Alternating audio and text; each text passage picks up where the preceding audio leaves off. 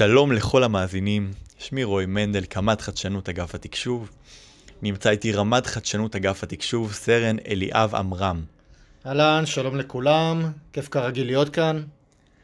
היום אנחנו מארחים את כלת פרס ישראל למדעי הניהול, פרופסור מרים ארז, פרופסור לפסיכולוגיה ארגונית, הפקולטה להנדסת תעשייה וניהול בטכניון. מרים, מיה, הקימה ועומדת בראש מרכז הידע לחדשנות בטכניון מאז 2008, פרסמה שני ספרים וערכה שני ספרים בנושאים של הבדלי תרבות. זאת בנוסף למאה מאמרים ופרקים בספרים מדעיים ומספר מאמרים שלה שזכו בפרסים. כמו כן, ב-2002 קיבלה פרס בינלאומי של האגודה הבינלאומית לפסיכולוגיה יישומית. מיה היא בין החוקרות המובילות בארץ בתחום של ניהול תהליכי חדשנות, ואף המציאה ופיתחה את מודל מסע הרעיון לקידום מיזמים חדשניים בארגונים. אז בוקר טוב, פרופסור מרים ארז, כבוד גדול לארח אותך אצלנו. אנחנו תמיד מסיימים את הפודקאסט שלנו בשאלה מהי חדשנות בעינייך. ובמקרה שלך אני חושב שזו שאלה ראויה בהחלט לפתיחה. אז מהי חדשנות בעינייך ומהי חשיבותה? טוב, אולי אני אתחיל קודם במהי חשיבותה, ואחר כך אני אגדיר אותה. קודם כל, אנחנו חיים היום בעולם מאוד מאוד משתנה, ממש משתנה אקספוננציאלית, אם עד, נגיד עד המאה שעברה, הכל היה די דומה למאות הקודמות, אז בש, בשנים, במאה השנים האחרונות, ויותר נכון בחמישים השנה האחרונות, השינויים הם, הם, הם גדולים מאוד גם בכל ההיבטים, גם בהיבט של הדמוגרפיה, של הגידול של האוכלוסייה בעולם, גם כמובן בהיבט של הטכנולוגיה שגדלה אקספוננציאלית ומשנה לנו את הסביבה שבה אנחנו חיים, וגם בהיבט של הסביבה, שכאן השינוי הוא דווקא לא לטובה בינתיים, והשאלה איך אנחנו נצליח להחזיר אותו למצב הטוב שהוא היה בו בעבר. חדשנות זה בדיוק קשר, העניין הזה של איך להסתגל, איך להסתגל לשינויים האלה, ואם זה שינוי זה אומר שזה דורש משהו חדש, ואם זה משהו חדש זה אומר, וזאת הגדרה של חדשנות, העלאת רעיונות, רעיונות יצירתיים ויישומם שמביאים ערך. כלומר, יש כאן שלושה מרכיבים, גם המרכיב של רעיון יצירתי, גם שאומר משהו, רעיון חדש, מקורי, שלא היה קודם, גם המרכיב של היישום, ללא יישום אנחנו לא מגיעים לחדשנות, אנחנו אולי נשארים ברמת של רעיונות יצירתיים, נכון. אבל אנחנו לא מגיעים לחדשנות, כדי להגיע לחדשנות החלק החשוב זה החלק היישומי והוא גם החלק בעיניי הקשה בין, בין השניים, כי, כי בחלק הזה יש לנו פחות שליטה עצמית, יותר תלות בכל הגורמים האחרים שצריכים לשתף אותנו פעולה כדי שזה יקרה, וכמובן במשתמש, ירצה להשתמש בפתרון שאנחנו מציעים, והמרכיב השלישי זה המרכיב של מערך, זאת אומרת רעיון חדש שמביא ערך ומיושם, זה חדשנות. אם זה לא מביא ערך לאף אחד, לא למשתמש, לא לממציא, לא למשקיע, לא לחברה, אז לא, לא. זה כנראה לא, זה כנראה ייעלם, כן. כיצד מנהלים בארגון יכולים לשפר את הערך שמביאים ללקוחות באמצעות חדשנות, באמצעות יצירתיות, באמצעות שינוי?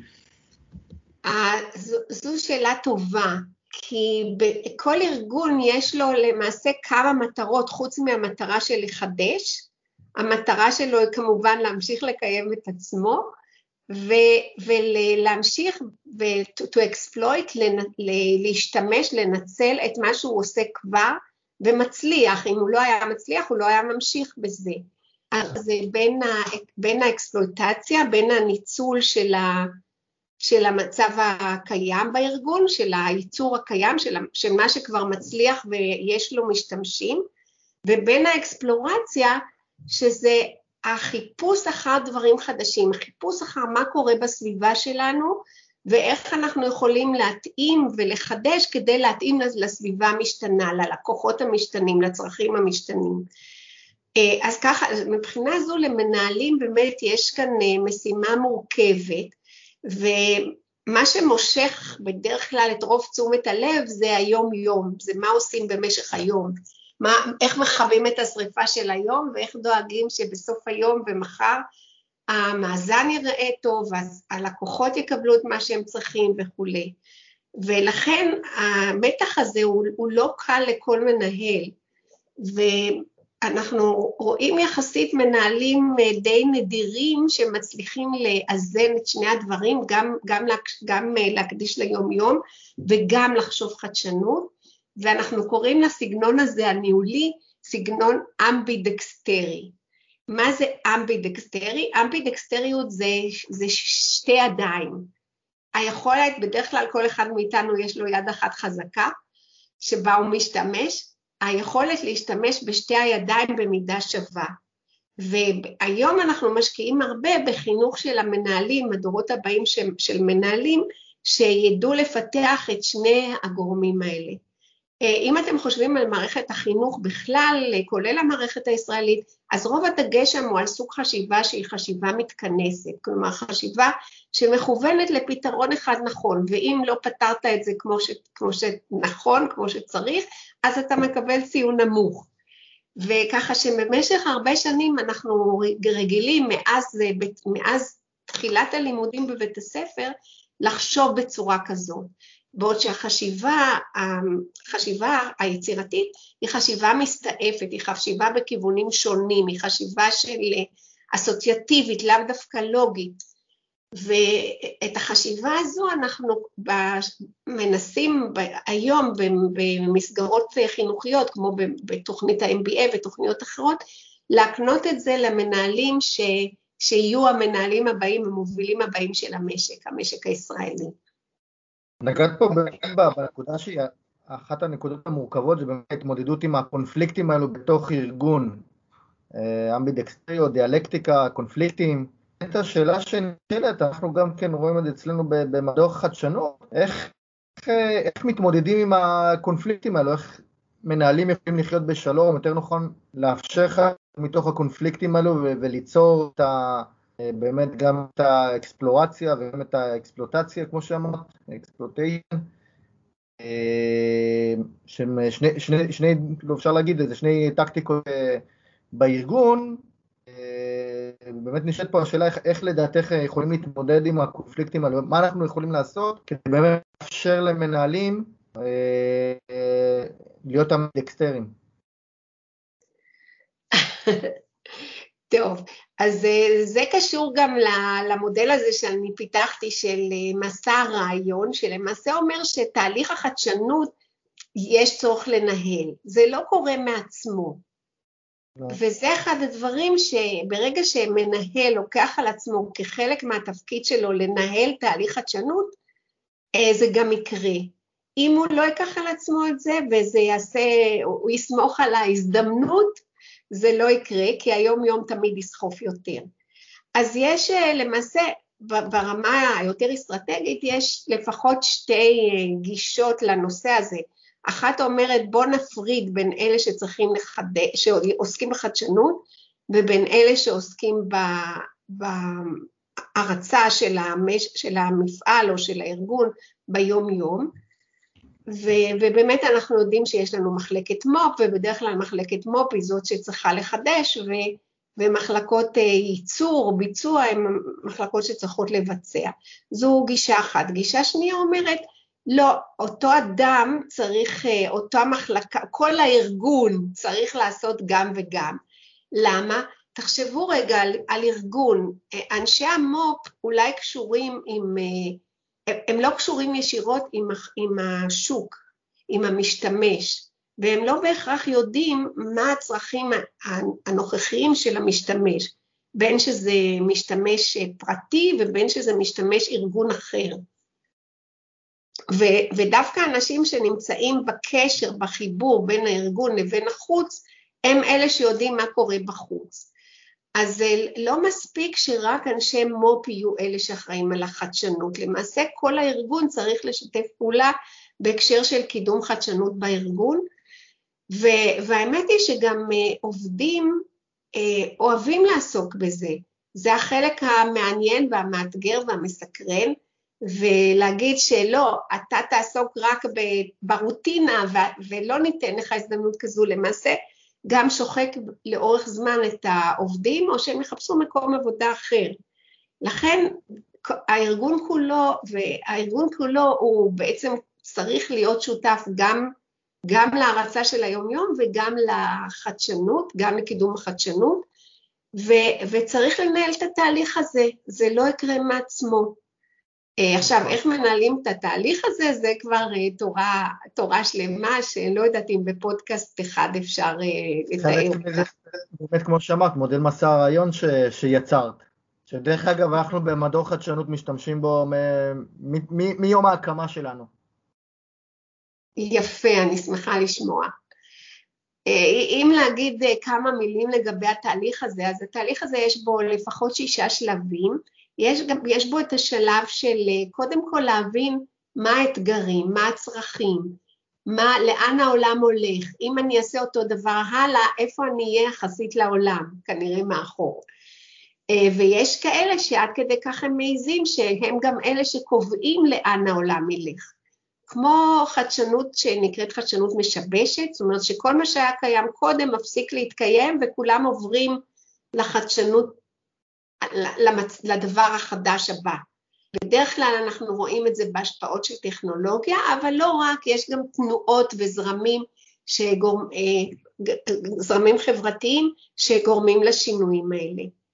אז זה השלב הראשון, קודם כל שהיא תדע איפה אתה נמצא יחסית לאיפה שהעולם נמצא ולאן העולם הולך ואיך הוא משתנה ואיך הוא משתנה, איך משתנה הענף שלך כתוצאה מזה, למשל, רק לדוגמה, בתעשיית הפלסטיק, למשל, ברגע שהרגולציות תשתננה, ואותו דבר בנושא אנרגיה ובנושא זיהום סביבה, ברגע שהרגולציות תשתננה, מה שאתה עושה היום והמוצרים שאתה משתמש בהם היום יהיו לא רלוונטיים.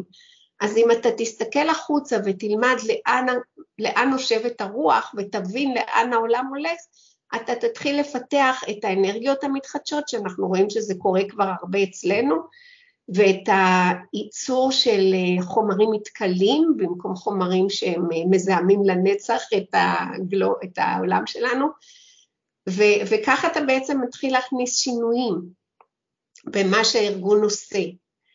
אה, אחרי שגילית את האתגרים האלה ואת הכיוונים לאן, לאן בעצם העולם הולך ולאן הארגון שלי צריך ללכת, שזה ברמת חשיבה יותר של ההנהלה הבכירה הייתי אומרת, כי זה קשור בחזון ואסטרטגיה ארגונית, יש את השלב של להעלות רעיונות לפתרון.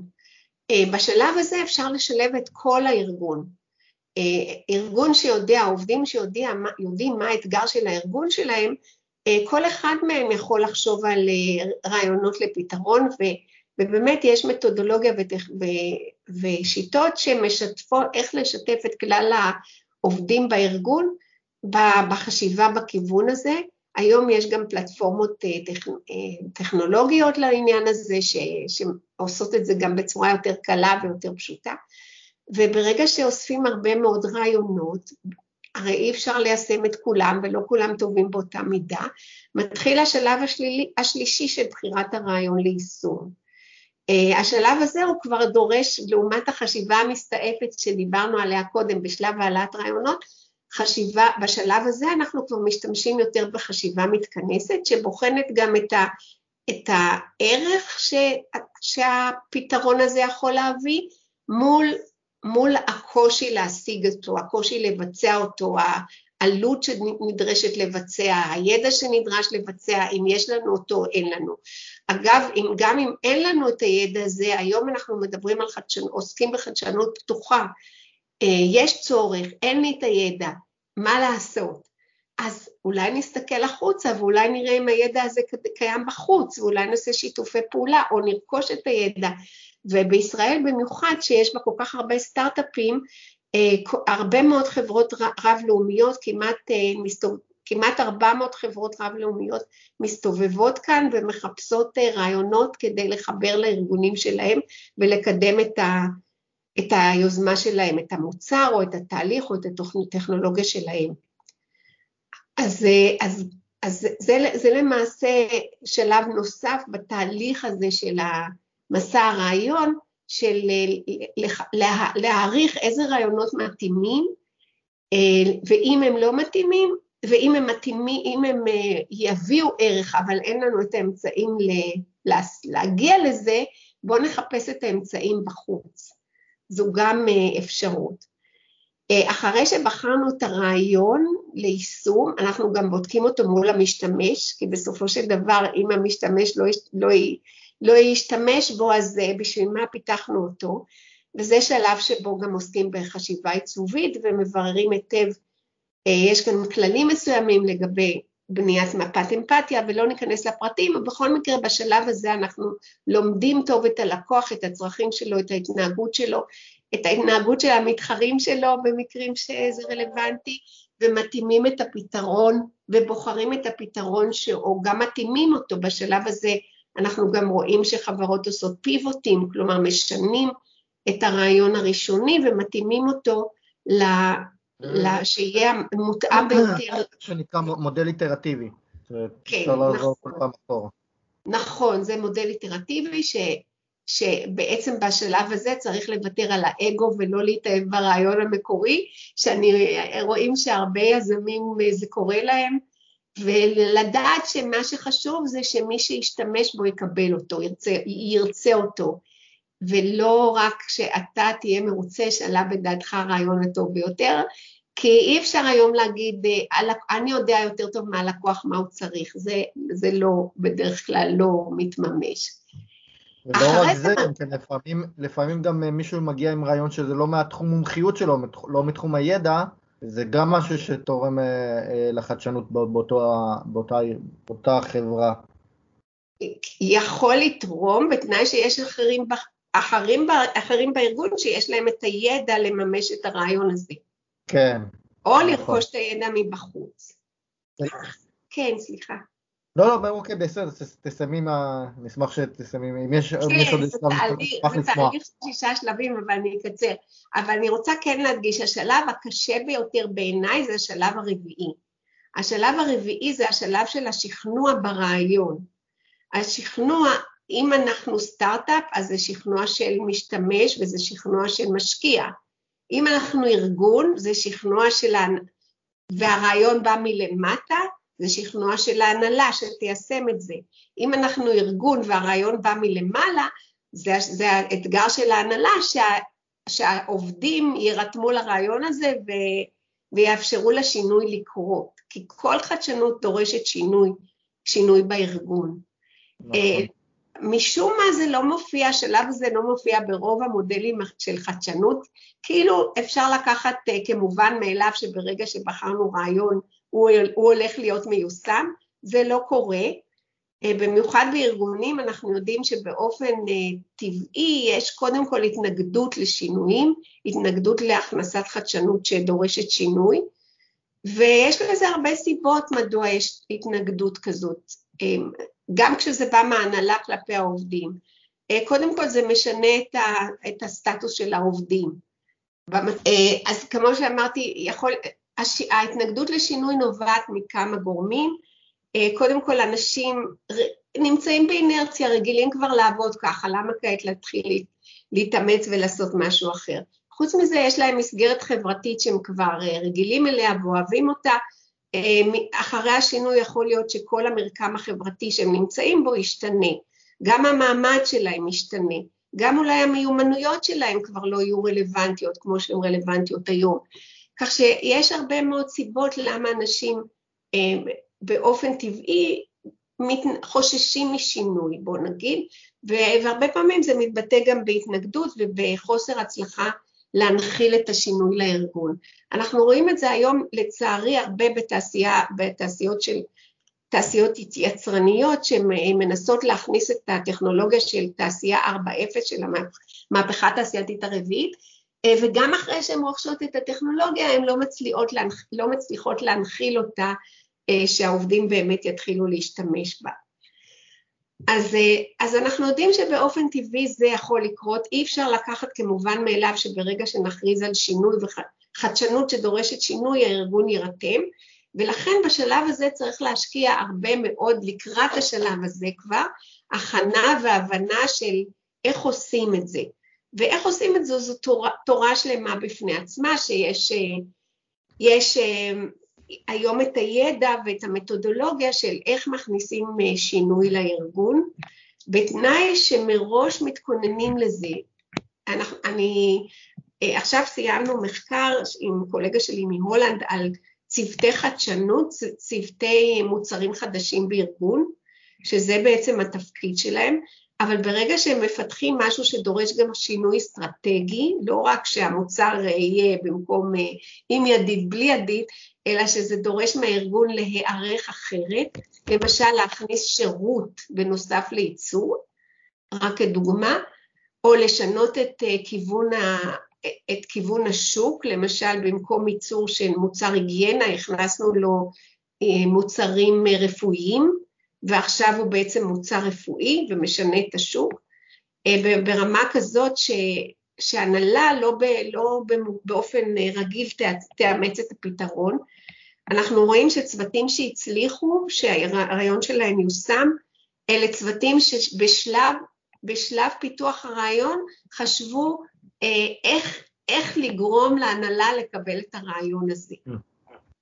וצוותים שלא חשבו על זה, בעצם הרעיון שלהם לא הגיע לכלל מימוש, ההנהלה לא תמכה בו. כך שמה שהבדיל בין, צרכ, בין אה, צוותים שהצליחו ללא הצליחו זה לא רמת החדשנות של הרעיון, זה לא רמת היישומיות של הרעיון, זה המידה שבה הצוות חשב מראש האם ההנהלה תקבל את הפתרון הזה, אם, אם היא תקבל מי, למי, כדאי להש... למי כדאי לפנות שהוא ישתף איתנו פעולה ויעזור לנו לבנות קואליציה, אה, ואם אנחנו חוששים שהרעיון לא, לא יתאים בכלל לאסטרטגיה הארגונית, אז בואו נחשוב איך אולי לעשות איזה פיבוט ולשנות קצת את הרעיון שלנו שכן יהיה מותאם. אה, בהקשר לזה... אני ממש לאחרונה ויכוח באחת מהקבוצות לגבי בדיוק השאלה הזאת, האם לרוץ עם תהליך חדשנות עוד לפני שיש אה, הנהלה, או שקודם כל חשוב לרתום את ההנהלה כבר בשלבים ראשונים אה, בפיתוח תהליכי חדשנות? נכון, אז, אז התשובה ברורה, חשוב לרתום אותה בשלבים מאוד ראשונים. אפשר לקבל את המאמר בהזדמנות. בסדר גמור, וגם להבין מראש כאילו ההנהלה במקרה הזה היא הלקוח שלנו. נכון. כמו שאנחנו עושים חשיבה עיצובית ללקוחות שצריכים אחר כך להשתמש בסמארטפון שלנו, במוצר אחר, ככה אנחנו צריכים לעשות חשיבה עיצובית לגבי ההנהלה שלנו. מה הצרכים שלהם, מה יעשה להם, מה יביא להם ערך, גם לא רק ערך לארגון, אלא גם ערך אישי, ו, וברגע שאנחנו נדע את הדברים האלה, כמה הם אוהבי סיכון, כמה הם שונאי סיכון, הרבה מאוד מאפיינים שאנחנו צריכים להבין טוב אה, לגבי ההנהלה כדי לדעת מה בעצם יצליח ואיך להציג, איך לארוז את הרעיון כדי שהוא יתקבל יותר טוב. אז זה שלב מאוד קריטי, ואחריו... אני רק רוצה להתעכב עליו בקטנה, פשוט זה נקודה ממש חזקה גם בצבא.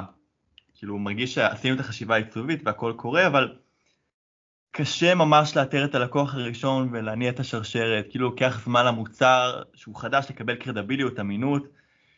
ונתת טיפים, אבל איך, איך עושים, כאילו, יש איזה דרך לדעת מראש, מתוך ההכנה, משהו, טיפ מנצח שכדאי לעשות? כן, אז זה גם טיפ להנהלה, זה טיפ לשני הצדדים.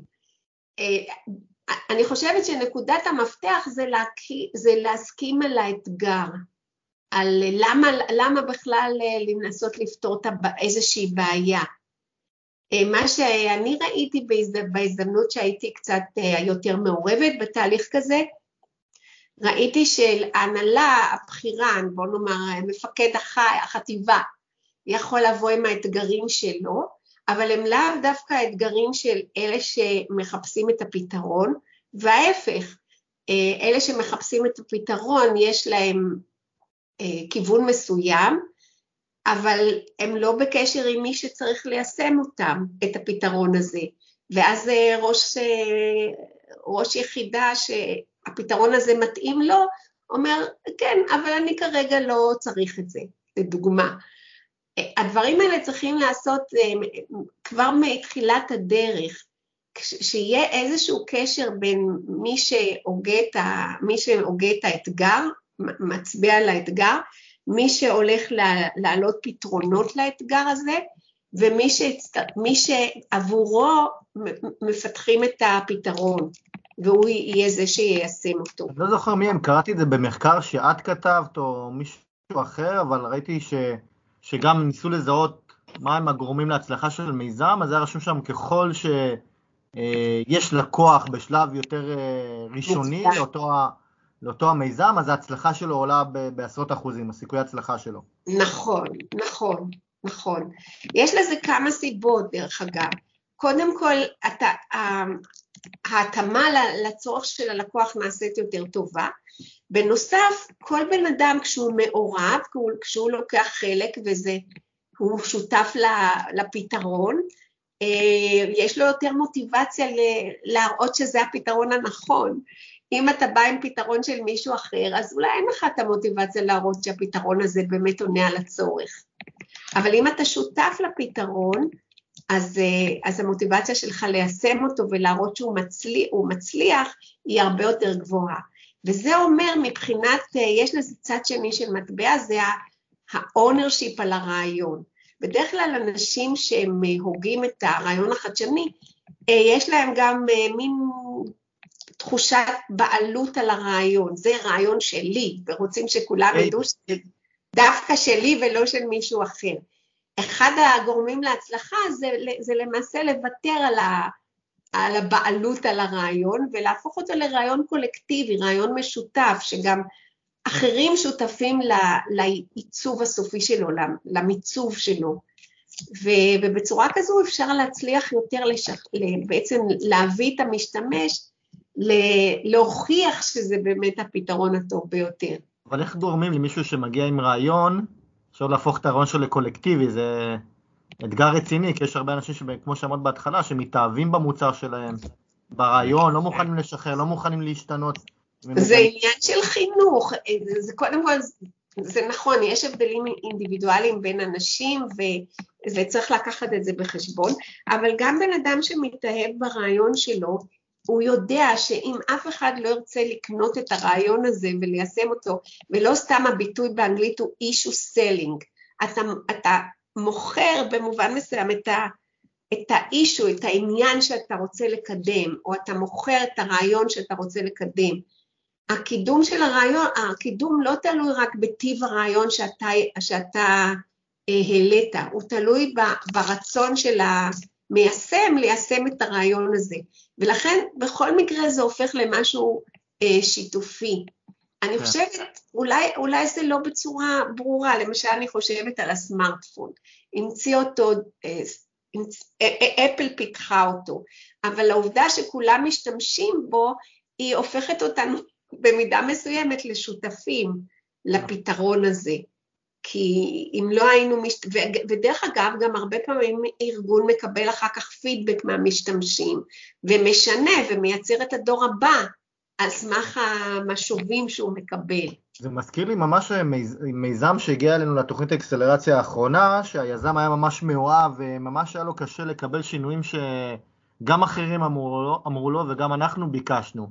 זה הגיע אפילו לרמה שהייתה ועדה של תקצוב, הוא אמר, אני לא יכול, אני בבידוד, אז אמרתי לו, אוקיי, שתביא מישהו אחר, הוא אמר, לא, אם אני, אם אני, לא, אם אני, אם אני לא עולה, אז המיזם, אף אחד לא מכיר יותר טוב את המיזם ממני. ובסוף באמת היה פה שכנוע, ובאמת הם, תהליך שעברנו עם היזם בשביל שיהיה יותר גמיש, כי בסוף זה לא באמת חונה רק אצלו, ויש פה המון שותפים, ויש את יחידת הפיתוח אה, שעושה את זה, וזה תהליך באמת מורכב, לא פשוט, אה, שצריך לעבור באמת במסע. אה, ונראה לי שאנחנו ככה לקראת הסוף, אז לדעתי רועי כדאי אולי לעבור לשאלת סיכום. אלא אם כן, אם יש לך עוד איזה משהו שתרצי להגיד, להוסיף? אה, רק לגבי הנקודה הזו, אתם יודעים, כן. אני מסתכלת, וגם אה, אתם הרי בטח מסתכלים מדי פעם שמפרסמים בעיתון על אה, סטארט-אפ שהצליח, שנמכר, שהפך ליוניקורן או משהו כזה, נכון. ואתם מסתכלים ואתם רואים, יש סטארט-אפים שישר אתם רואים את התמונה, עכשיו רק היה, נכון, השבוע, של כל העובדים בסטארט-אפ הזה. נכון. נכון שמציינים X הוא המקים ו-Y הוא השותף, ה-co-founder, אבל חוץ מזה אתם רואים את התמונה של כולם, כלומר כולם שותפים. לעומת זאת יש, אני, אני שמה לב לזה, ויש מיזמים שרואים רק את, ה, רק את הפאונדר, ולא רואים את כל היתר. ו, נכון. ואני חושבת ש, שה, המיזמים שיודעים לשתף את, את הפאונדר שיודע לשתף את, ה, את הרעיון, כאילו לעשות, להפוך אותו לרעיון קולקטיבי, כי הוא יתקדם רק בזכות הצוות שלו, אה, זה סטארט-אפ שיצליח יותר. כן, כן, אני מסכים איתך אה, לגמרי. קודם כל, אני חייב להגיד שהיה לי כיף לשמוע ממקור ראשון טיפה על המודל מסע הרעיון, זה כאילו משהו שמלווה אותנו, מלווה אותי לפחות בתחילת התפקיד, ו... מבחינתי זה היה מדהים, רק בשביל הרגע הזה. תודה. אה, אז אני אשאל שאלת סיכום, אה, למרות שאני רוצה לשאול עוד. מה בעצם הופך אותנו לעומת הסטארט-אפ? וואו, זו שאלה. מה זה לדעתך, כן? מה שאת חושבת אה, לנכון... אני אגיד, אני אגיד, בסדר. כי זה לא דבר אחד, אבל אני אתחיל בערכים של, של התרבות הישראלית. בעיניי זה הגורם הראשון, עוד לפני שמגיעים לצבא ב-8200 ו-81 וכל היחידות האלה, אה, הערכים של החברה הישראלית. אז אני רוצה במיוחד לציין שלושה ערכים חברתיים שאנחנו משתמשים, אנחנו מסתכלים עליהם כשאנחנו רוצים להשוות בין תרבויות, נגיד בין ישראל לארצות הברית, בין ישראל ליפן, בין ישראל לקוריאה. אה, אגב, בדיוק ראיתי סטטיסטיקה שישראל היא במקום הראשון בעולם מבחינת השקעות במו"פ, ואחריה מקום לא, לא רחוק ממנה זה קוריאה, אז צריך לפתוח עין על החברה הזאת. אמ, אז מה, מה, מה, מה הם שלושת הערכים שרלוונטיים ביותר לקידום רעיונות יצירתיים? אז קודם כל, אז אחד הערכים האלה זה ערך שנקרא אה, מרחק כוח, ההיררכיה בחברה, ההיררכיה בין בוס לעובד, ההיררכיה בין קצין לחייל, ההיררכיה בין מורה לתלמיד ואפילו בין הורה לילד. החברה הישראלית ידועה כבעלת אה, אה, מרחק כוח פסיכולוגי נמוך, כלומר אין כל כך היררכיה, כל אחד מרגיש חופשי לבטא את הרעיונות שלו בפני הממונה, וגם אם יש לו ביקורת על הממונה, אין לו בעיה בדרך כלל להעלות אותה, בטח אין לו בעיה להעלות את זה בפני המרצה שלו, ובטח לא בפני ההורה שלו. אז uh, מהבחינה הזו ישראל היא חברה עם מרחק כוח קטן, לעומת למשל חברות כמו יפן, כמו סין, באירופה זה גרמניה וצרפת, שהם, ואיטליה שהן בעלות מרחק כוח גבוה. עכשיו תחשבו על זה, אם אני מרגישה, אם אני לא מחכה להוראות מהממונה שלי, ואני חושבת בעצמי ומעלה את הרעיונות uh, גם לפני הממונה, אז יותר סיכוי שאני אעלה לרעיונות יצירתיים מאשר כשאני יודעת שאני צריכה לחכות להוראות מלמעלה ואני לא חושבת בעצמי. אז זה, זה מאפיין תרבות אחד. מאפיין תרבות שני זה סובלנות לעמימות. אמ, חברות שיש בהן סובלנות נמוכה לעמימות, זה חברות שכל דבר צריך להיות מוגדר לפי החוק, לפי הכללים, לפי הסטנדרטים, ואין סובלנות גדולה לסטייה מהנורמה. בחברות כאלה אתה הולך כבר בשביל ש, שסללו לך, ואתה לא יכול לגלות שם משהו חדש, כי כבר מישהו סלל לך קודם, אמר לך מה הכללים, מה הסטנדרטים, מה צריך לעשות וכולי.